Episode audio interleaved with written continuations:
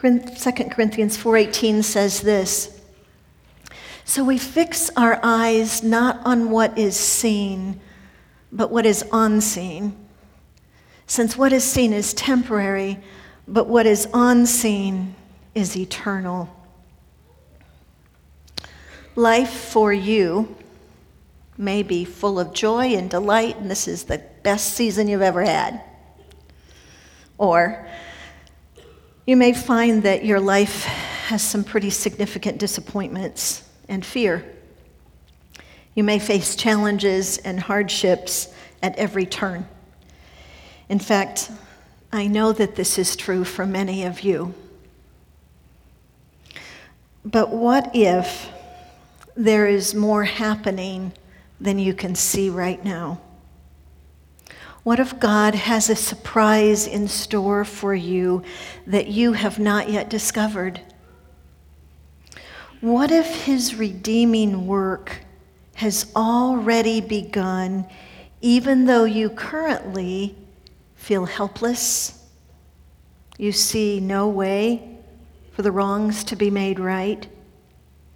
I am not suggesting that you will suddenly find things to be easy or comfortable but I'm talking about mysterious provisions that help you love better, think more clearly, provisions that bring order into your chaos, and things that help you make a divine difference in the setting where God has placed you. When we enter the Emmaus Road, we find two people who were on their way from Jerusalem back to their home in Emmaus. It's about seven miles. They are talking. Some translations even say that they are arguing. And they are dealing with and handling, trying to figure out the happenings that have been occurring in their nation and thus in their life they are overwhelmed and they are discouraged. They have been taught to believe since childhood. From the earliest days, they knew that they needed to pray for a Messiah and that that Messiah should come and set them free from Roman rule. And in the last few years, they have begun to hope. They have begun to think that maybe this man named Jesus who was remarkable. This man, who, in their words, he was a prophet, powerful in the word and deed before God and all the people. They, along with many others, had begun to hope that Jesus was, in fact, going to be their ticket to freedom. Luke is the author who sets this scene, and he leaves the story wide open for us to enter in. Every one of us can enter into their walk, their path, their steps. They had become hopeful in Jesus that Jesus maybe would be the one to bring them strength, meaning, protection, and provisions.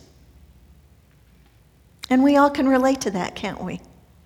The fact that you are here today tells me that one, either somebody drug you here, or some part of you hopes that in Jesus there are answers. Some part of you hopes that in Jesus there are the provisions that you so desperately need. Something within you longs to believe that He is enough. And yet, many of you have also experienced overwhelming setbacks. I probably won't feel this way next hour, and I won't say this. But as I look at you right now, I know so many of your stories. We are so focused on worship on Sunday mornings that rightly we look pretty put together. But we are not. So many of you face things that are so hard. The people in this story, just three days before they were walking this road, all their faith was shattered. They were forced to give up hope that Jesus could save them because he was cruelly killed. It's very possible that they stood and watched it. They know he is dead as they walk along this road. And so we enter their story where they are overwhelmed with fear, confusion, and sorrow. What they had hoped for had not come true. And so they were heading home in utter discouragement, hope smashed around their feet each step away from Jerusalem. But as they walked home, they were in for a surprise. Jesus himself showed up on their path. Now, they didn't recognize him. They didn't realize that everything was already in motion for their lives to be changed forever. They just knew they felt hopeless and they felt angry and betrayed. They thought that their future was scary and impossible, even though he was right beside them. Now it would seem that if Jesus was willing to walk with them, and give them hope that he would have, have arrived with them on the path a little bit more like, hey guys, it's me. I'm alive. Look, don't be downcast. Don't be sad. I'm here. I'm alive. But he didn't. Instead, he took a very surprising approach. Much like the way he lived his life on earth, he used normal human dialogue to begin a normal human relationship with them before he offered them anything more. When I say normal human, human I'm picking those words on purpose because face to face conversation and connection were part of God's original plan in the Garden of Eden. That is the true normal. So, without fanfare or a parade, he simply slipped alongside them on the path. He walked with them. He, who knows our minds and hearts, he listened to them for a bit. And then he asked them, why are you concerned? He cared for them. He listened to them even though they did not know he was listening. They didn't know that Jesus was listening. It didn't feel like Jesus was listening. So they were get, getting divine help in a form that looked very ordinary. He seemed like just a plain person a stranger at that. We don't have enough information to know why they couldn't recognize him. But in Mark, we're told that he had a different form, and their experience was not unique. Mary Magdalene talked with him without recognizing who he was until he said her name. And the disciples thought he was a ghost when he slipped into their meeting room. So even those who knew him best, something made it hard for them to see it was Jesus. He looked different than they expected. Surprise! This passage suggests to us that things are not always as they seem. It reminds us that Jesus can show up in our daily lives any way he pleases. And we may not recognize him, but our inability to recognize him doesn't mean he isn't there. Sometimes, though, it is as if he hides. I wonder why he hides. I think for them on this day, one of the reasons that he hid in plain sight was that he was preparing them for his departure. He wanted so much for them to be okay when he returned to the Father. So he was coaxing them along. It was time for them to learn that he could be trusted even when he couldn't be seen. Because God had a huge surprise in store for them. Wait for it. They never dreamed of it. They didn't have any idea it would come this way. But God intended to give them the Holy Spirit, who would not be visible in the normal human way, but he would always be present, always with every one of us, because he would live within us. So Jesus was teaching them that his appearance and presence might look very different than what they, we, might expect. So, how did they figure out it was Jesus?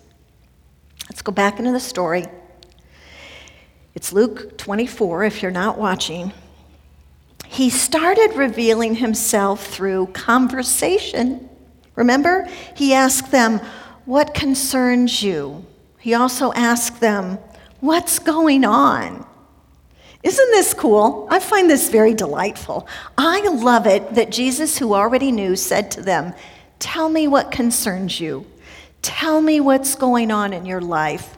What an amazing model for prayer. My friends, if you don't know how to pray, just tell him what concerns you and what's going on.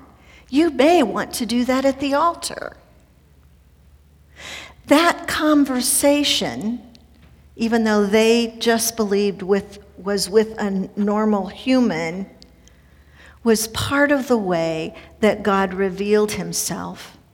And some of you right now are saying, Yeah, well, Judy, I've already done that. I've done plenty of telling God what concerns me, and I've done plenty of telling Him what's going on, and He still seems invisible to me, and I still don't see an answer. Keep talking with him. Don't give up. Don't turn away. His timing is not always our timing. Our timing is not always his timing. But the conversation, the prayer, it matters. Don't give it up. A second thing that he did was he did it in a fairly blunt way, but he called them to increase their faith. Luke describes them as long faced, like they had lost their best friends, but Jesus described them as foolish and slow to believe. He didn't identify their sorrow as a result of bad circumstances but rather as weak faith. He seems to be asking, Why didn't you believe the report from the women? I've already let you know I'm gone. Why can't you believe? Os Guinness helps us understand this. He talks about doubt that comes from wounds. Imagine for a minute that I have a deep cut in my hand. It goes very deep. It has not begun to heal. And imagine then that I take my arm and I try to pick up this Kleenex box, and let's pretend it's heavy. And as it sits on that wound, what am I going to do? I'm going to drop it. The wound makes it so hard to hang on. That's true with our faith. When we have a wound, and the two on the road had a wound, and many of you have wounds. It is so difficult to pick our faith back up and hold on to faith when what we thought you should be doing in our lives and around us, you've not done. When you seem to be gone, when we can't see you, it's hard to hang on to faith. But I think he's saying to us, hang on to whatever I've already given you, even if you have to do it with your fingertips. Hang on to the faith that you already have, and you can count that your faith will grow. And then there was another way that he brought them to help them know it was him. And the next way was Scripture. He opened the Scripture for them. He had been talking to them for three years. They'd had the delight of just listening to him directly, and they loved to listen to him. We see it through all of the, all of the New Testament. He knew his voice would be moved from them, and he had to take them back to the Word and say, Remember, I've already spoken to you. You will see me as you immerse yourself in the word that I've already given you. The scripture matters if we are to see Jesus. And then finally, and this to me is the big surprise. This one is like, really? All these helps, a dialogue, a call to faith, the scripture, they were preparing those two for the final full reveal. And you may wonder how another simple, human, normal activity can possibly reveal Jesus. But this is where their eyes were opened. At a meal, at the table when he, invited by them into their homes, sat down at supper with them, and when he took the bread and blessed it and broke it, that's when they saw Jesus. Now, a lot of people believe that this is symbolic of communion, and it certainly, certainly represents that. But I believe it's more than that. I believe that Jesus wanted to show us that every time we sit at table with one another, He is present.